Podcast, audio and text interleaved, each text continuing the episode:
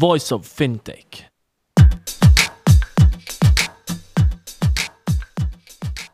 Welcome to Voice of Fintech, a podcast mapping out the Swiss and global fintech scene, connecting fintech enthusiasts with startups, incubators, accelerators, business angels, and VCs, and incumbents interested in partnerships. Voice of Fintech will help you navigate the fintech ecosystem. Here you can listen to the startup founder stories, what investors and incumbents are looking for when dealing with startups, and find out more about resources provided by incubators and accelerators. My name is Rudy Falat, and I'll be hosting this podcast.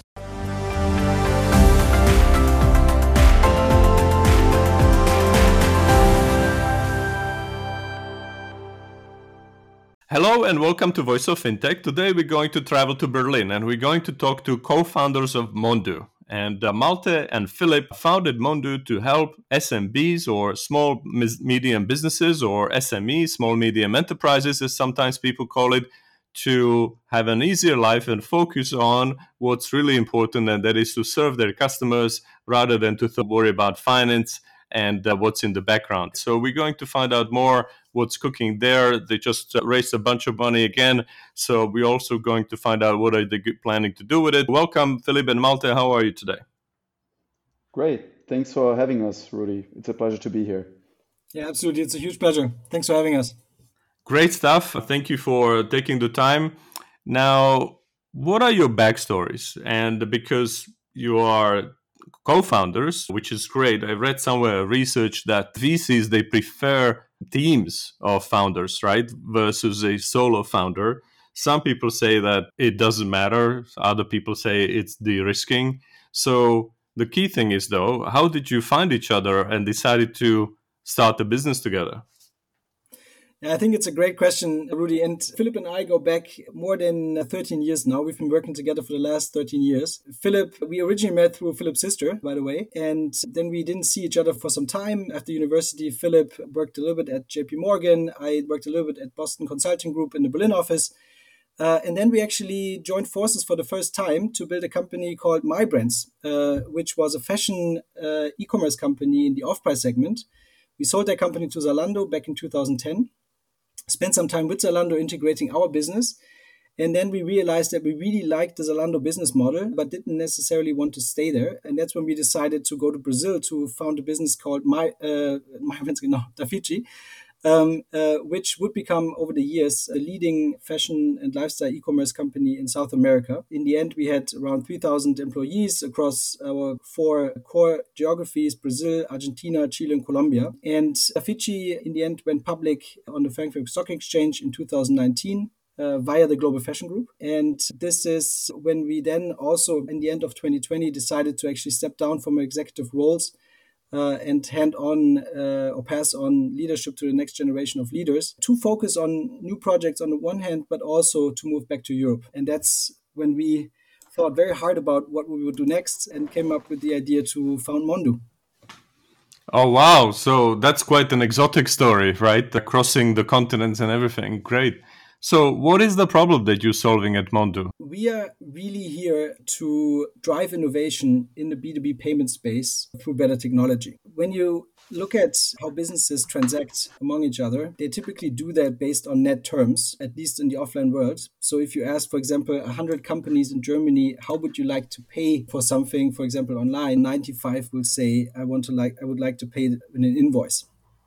And actually, the concept of an invoice dating back to 5000 BC. Obviously, back then the concept was a little bit different. Not the concept, but the format was a little bit different. It was clay discs. Now it's in today's times, it's even e-invoices, etc.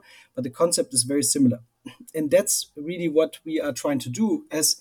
B2B trade is moving online now. We are trying to solve for first, bring that experience of paying with deferred payment methods online to the digital world. That's mean that means that we want to enable B2B merchants and B2B marketplaces to offer their buyers, their customers, the possibility to pay with deferred payment methods. And that's on the one hand net terms, so net 15, net 30, net 60, net 90, but with installment payments. And on the other hand, we want to also try and support companies that are still in the offline world have still offline processes, for example, in sales, either inside sales or field sales, to then also digitize their processes with regards to payment uh, to really enter into a new world where processes are smoother, where processes are less frictionless, uh, less uh, uh, full of friction, to bring them really to the next, to the future, if you will. All right. So, is it about automation of invoicing and collecting, or what is really the gist of it? Yeah, it's exactly. It's on the one hand, it's bringing what's already existing in the offline world to the online world to really enable merchants and marketplaces to offer these deferred payment options in now also in uh, for digital transactions. And it's and on the other hand, really try and bring the more complex and high value transactions with customers in the offline world also to a more digital and automated way. And Rudy, if I may say, I think it goes a little bit beyond automation in a sense that there's a significant challenge when you do business online, which is you don't know who you're speaking to, right? So there's a there's a natural issue with with the anonymity of, of transactions online. And the big challenge that we have is to really understand who the counterpart is, to authenticate businesses. And whereas in the B2C world, you're typically talking to individuals. In the B2B world, you're talking to, in Germany, for instance, at least 14 different legal forms, which you need to be able to clearly identify to understand what your counterpart is.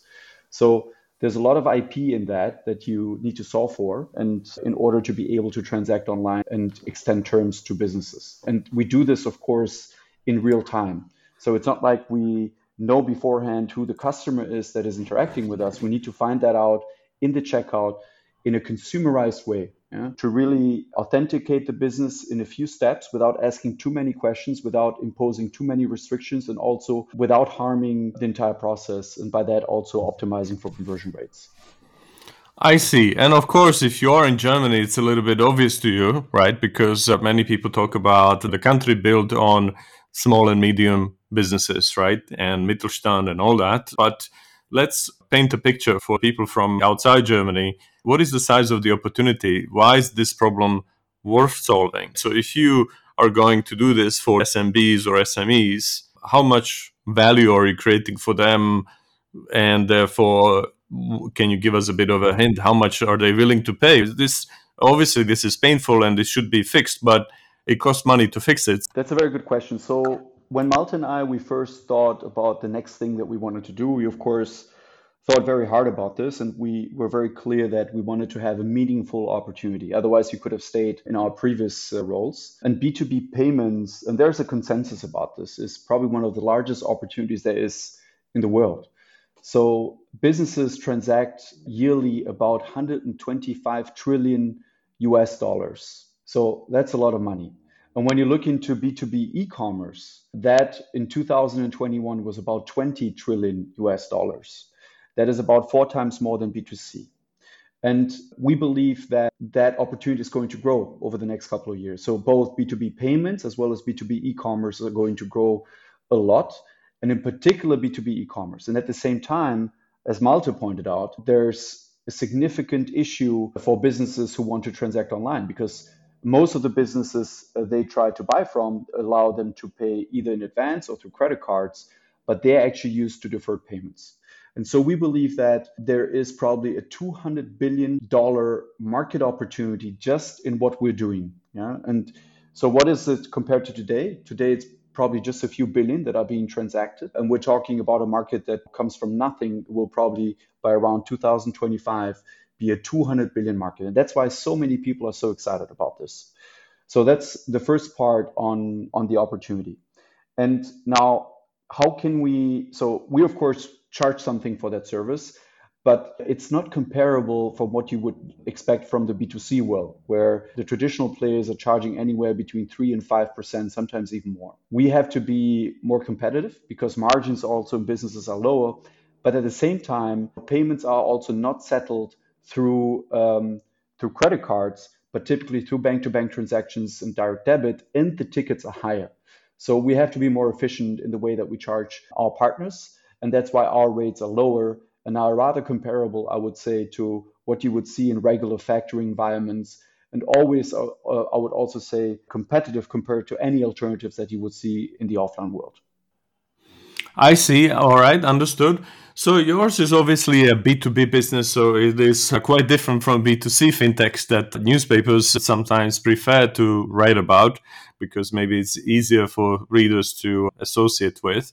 But some commentators have started saying and I'll put in the notes from the Financial Times, started saying that maybe that unbundling of fintech services or financial services done by fintechs have gone too far, and now managing money is too complicated. So in your case, this is B2B, but still, if you were to react to this, I would be quite keen to to hear your thoughts because it could also be that all right, I have a small uh, medium enterprise, and I will still need my bank account. I will still need a loan. It doesn't seem like you provide financing here. I will still need my office subscription and all kinds of other subscriptions. And then you come in to automate all of this, but it's yet another service or app in the middle. Isn't that making my life even more complicated? Similarly, as for B2C fintechs, if you now need an app for every little thing as well, maybe you can go crazy. No, it's, I think it's a fair question, Rudy. So I guess you could say this about any innovation, right? In any sector. And I'm sure that there have been a few innovations in fintech that have, you know, ultimately caused reduced transparency and might have in fact generated products that to some extent also harm certain groups of customers in a way. But at the same time, those innovations wouldn't have product market fit and wouldn't be growing if there wasn't a clear demand for that, at least in most cases, and if participants saw some kind of value. And let me just give you an example. If you just look at the early days of e commerce, there were certainly a few cases, I would say, that the service levels were actually inferior to the offline world and where some consumers were harmed. But I think today, few people would argue that the long term impact of e commerce on service levels has been positive, right? So I think the same thing is true for fintechs. On average, they will result in both higher customer satisfaction and ultimately efficiency. In some cases, there might be a few exceptions. And so we at Mondu, we're not optimizing for the short term goal here. And we also don't intend to do anything that doesn't make sense for the customer. For instance, introduce hidden fees or intransparent terms. In fact, I think we are here to actually our buyers' lives and our buyers are businesses that means the seamlessness of the process, the, the terms of the process. Those are things we want to improve for sure. And now to your point, so what is the alternative really uh, to what our product offers. So you could say, yeah, there's of course a bank account, and businesses could get a credit there and ultimately get some kind of supply chain financing. But the truth is that for most banks, a transaction of a thousand euros or 500 euros is actually not interesting. They will typically provide some kind of loan starting at 100,000, 200,000, 300,000 for businesses. But for SMBs in particular, you know, the smaller tickets are actually also something they need to care about, right?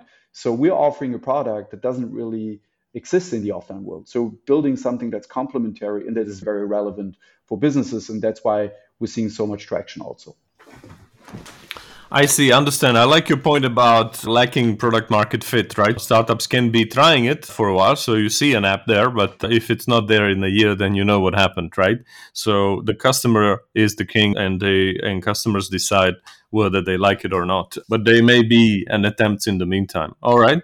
So this is clear. We talked a little bit about your products and services already, but let's paint the picture even a little bit more. So say I'm that small medium business in Berlin, and I don't need a hundred thousand euro loan. I need a twenty thousand euro loan, and I need some other pain points sorted. How does that work? How do you actually find these sort of small clients, right? Because it's uh, different than B2C. On the other hand, it's different than enterprise sales going to big banks.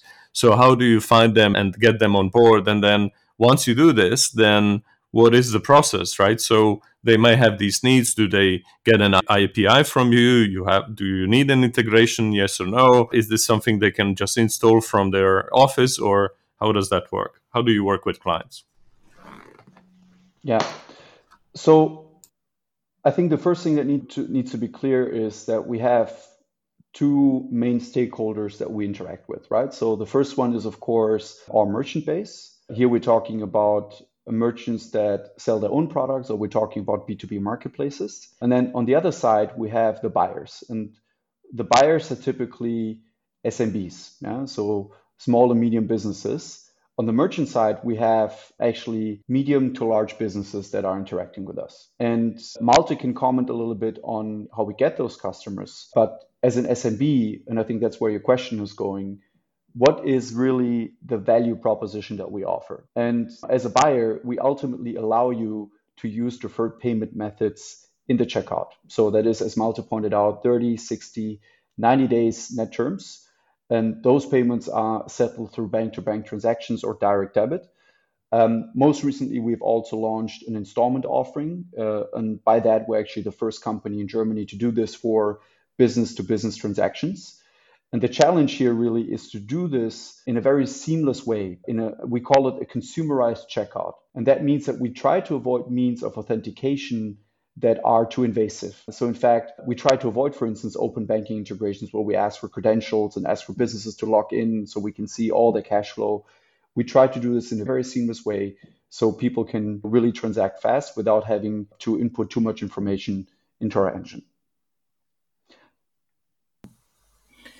And I think to the first part of your question also, how do we how do we find these merchants? So I think it's important to understand also who are our key customers, right? And Philip mentioned obviously there are two stakeholders on the one hand the merchants and on the other hand the business buyers that transact with our payment method and ultimately are the customers of the merchants. And I think focusing maybe on the first group of merchants. So we obviously embed our Mondu payment methods in the checkouts of B2B companies. And when you think about a B2B company, those can be manufacturers of products that are sold to other businesses. They can be wholesalers who, by definition, obviously sell B2B. And then there are also B2B marketplaces that connect buyer with merchants or vendors or sellers, however you may call them, who themselves are obviously companies that sell B2B. And these merchants, they really come from very different verticals, right? From the beauty industry to construction material to electronics to timber. So it's really a variety, and our product has resonated really well across a huge variety of, of verticals. And I think what really sticks out for them in terms of value proposition also is that they can now offer their buyers deferred payment options, which we already talked about, net net terms as well as installments, and that ultimately leads leads to higher sales. So we typically see very significant improvements in conversion rate and also average order values, which obviously leads then to higher revenue. And we can provide this to, to those merchants while still um, um, basically taking over the financial burden as well as the operational burden because we shield the merchants from any default risk. We pre-finance the merchant.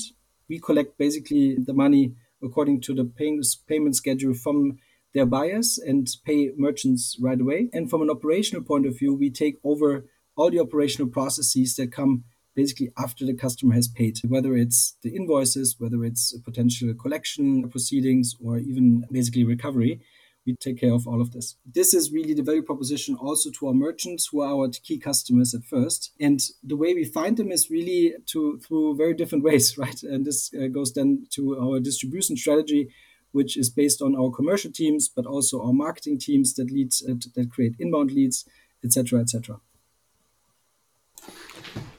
I see. So some of the elements of your value proposition you mentioned sound like B- BNPL, BNPL for B2B. How does that work? How is that different from BNPL for B2C?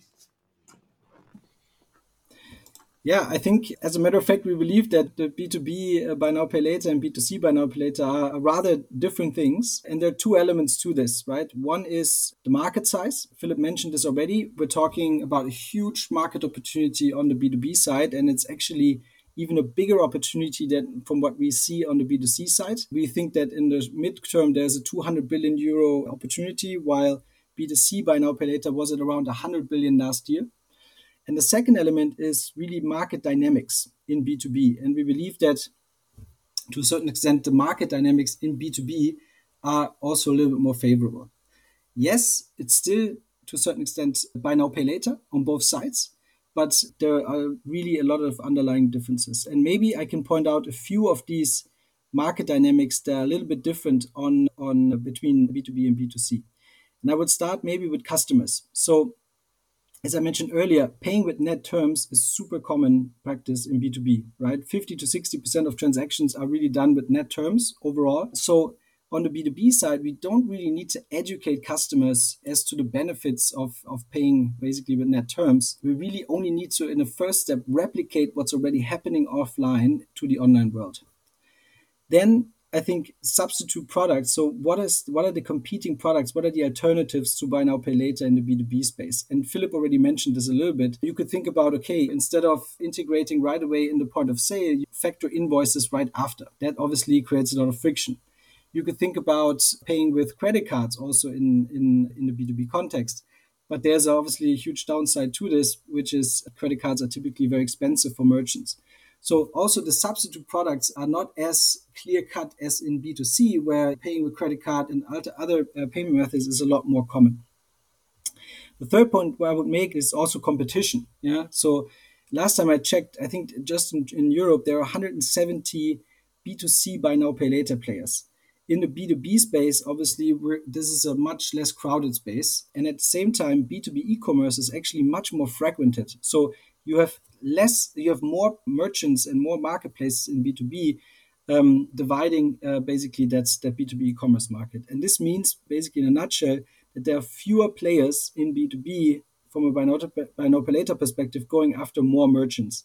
And this, for example, uh, also means that there's less price pressure on buy later players, uh, basically building a more sustainable uh, basis also. and then I think there's also the topic around regulation. Yeah? In B2C, the, in general, I think consumer lending faces a lot of scrutiny lately. I think in general, businesses are considered much more financially literate, and that's why lawmakers will also probably impose less regulation on, on, on B2B by now later plays, and you will have very, a very different environment and different dynamics here as well.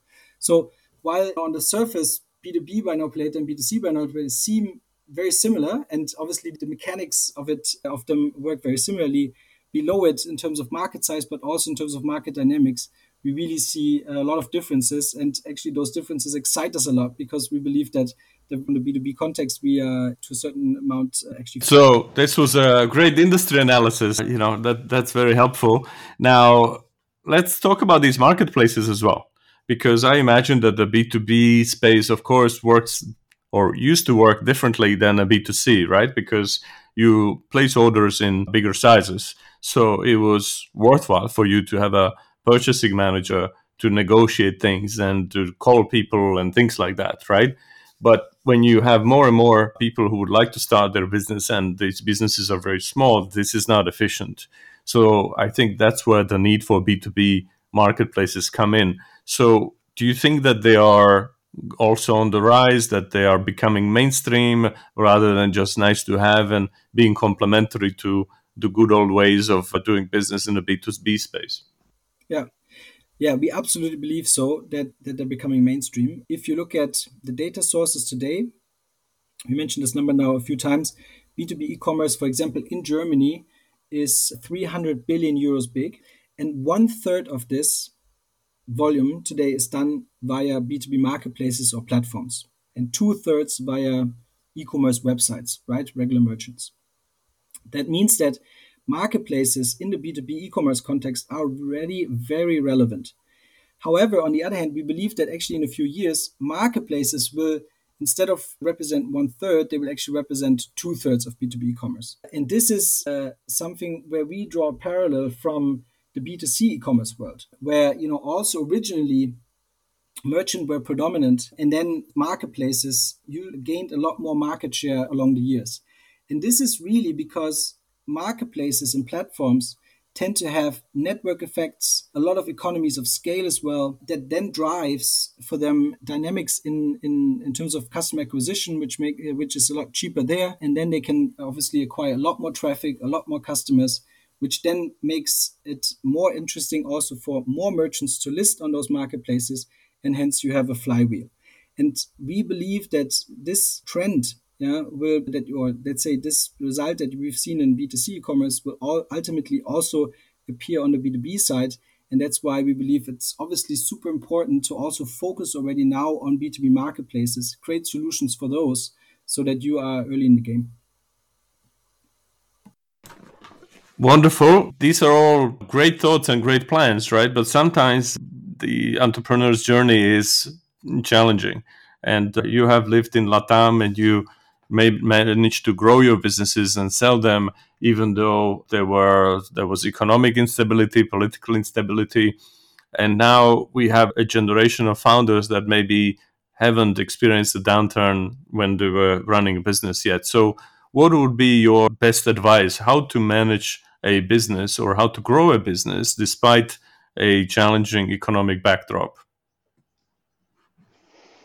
Uh, Malte and I, we've been working again together for many years. And when we went to Brazil in 2010, just a few months before we arrived, there was actually a cover on, on The Economist on Brazil. It said, Brazil takes off. And we started our business early 2011. In 2013, there was another cover on The Economist. It said, Has Brazil blown it? And so it feels like we've gone through a lot of economic ups and downs in the last years. And, and also the sectors that we were involved in were hot and then they were not so hot anymore. So we ultimately had to learn to just build a sustainable business. And I think that's what every founder should try to do, not strive for just an exit, but ultimately build something that creates value for all the stakeholders, including also society. And what a downturn ultimately means, is that it forces you to manage your resources more efficiently and also it forces you to produce tangible results fast. And the prerequisite for that is to truly and fully understand your business. That means the underlying drivers and the output you want to generate to ultimately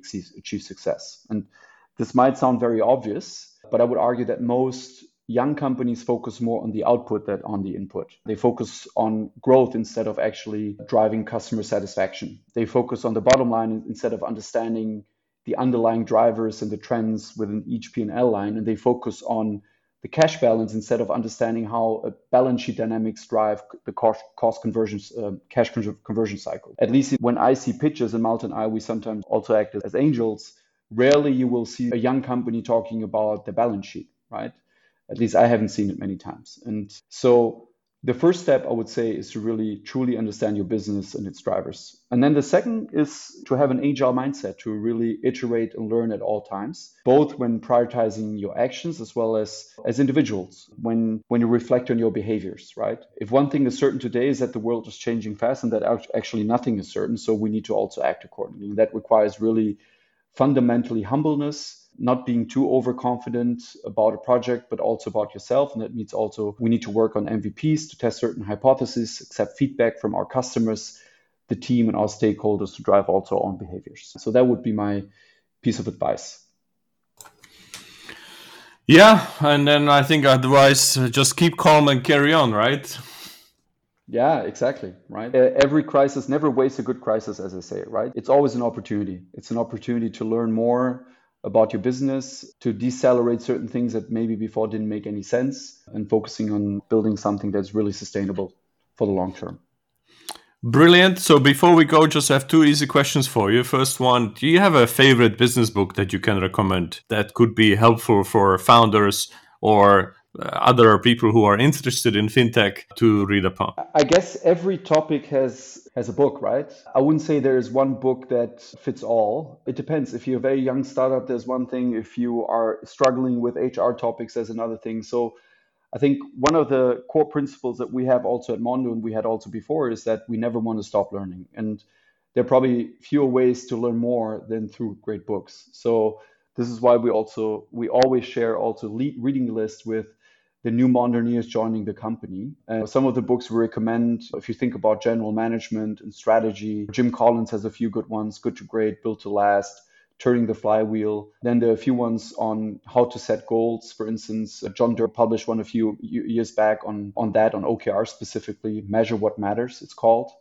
One book that we liked a lot because it, it talks about shared consciousness, how to align a team, and how to motivate a team also and to accomplish results is from Stanley McChrystal, Team of Teams. There's a classic also from Andy Grove that thinks talks a lot about input and output KPIs, how to achieve them, and how to think a very systematic way about outputs. It's uh, high output management and many others. We have actually a, a reading list that we again we share, and we have also physical books lying around in the office.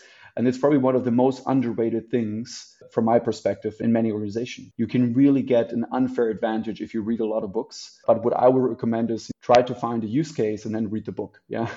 Uh, because otherwise those books are very hard to digest. And uh, that's why I said uh, for every occasion there's a different book.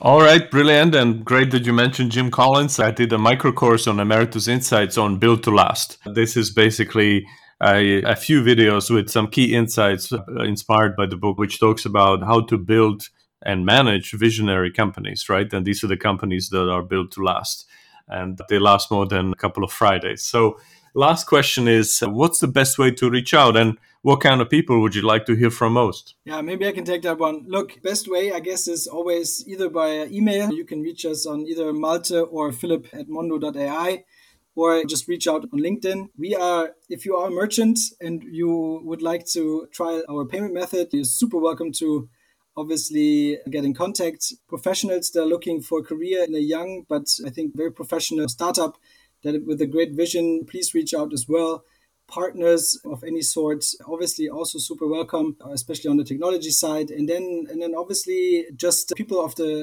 in the ecosystem right? To to exchange exchange knowledge. As philip mentioned we never stop learning. And i think you a great way to also inspire yourself beyond books is to just uh, talk to the people right? And that's what we really like. And so feel free to reach out.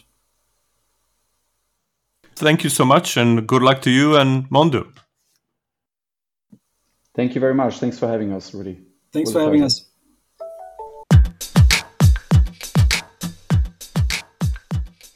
Thank you for listening to Voice of Fintech podcast. If you haven't already, check out also voiceoffintech.com, where you will find all the episodes and additional resources related to the podcast. You can also subscribe to Voice of Fintech on Apple Podcasts, Spotify, Google, or any other podcast app that you like. If you have any suggestions on the topics or guests, or how to make this podcast better for you, please email us at info at voiceoffintech.com. Happy to hear from you. Thank you.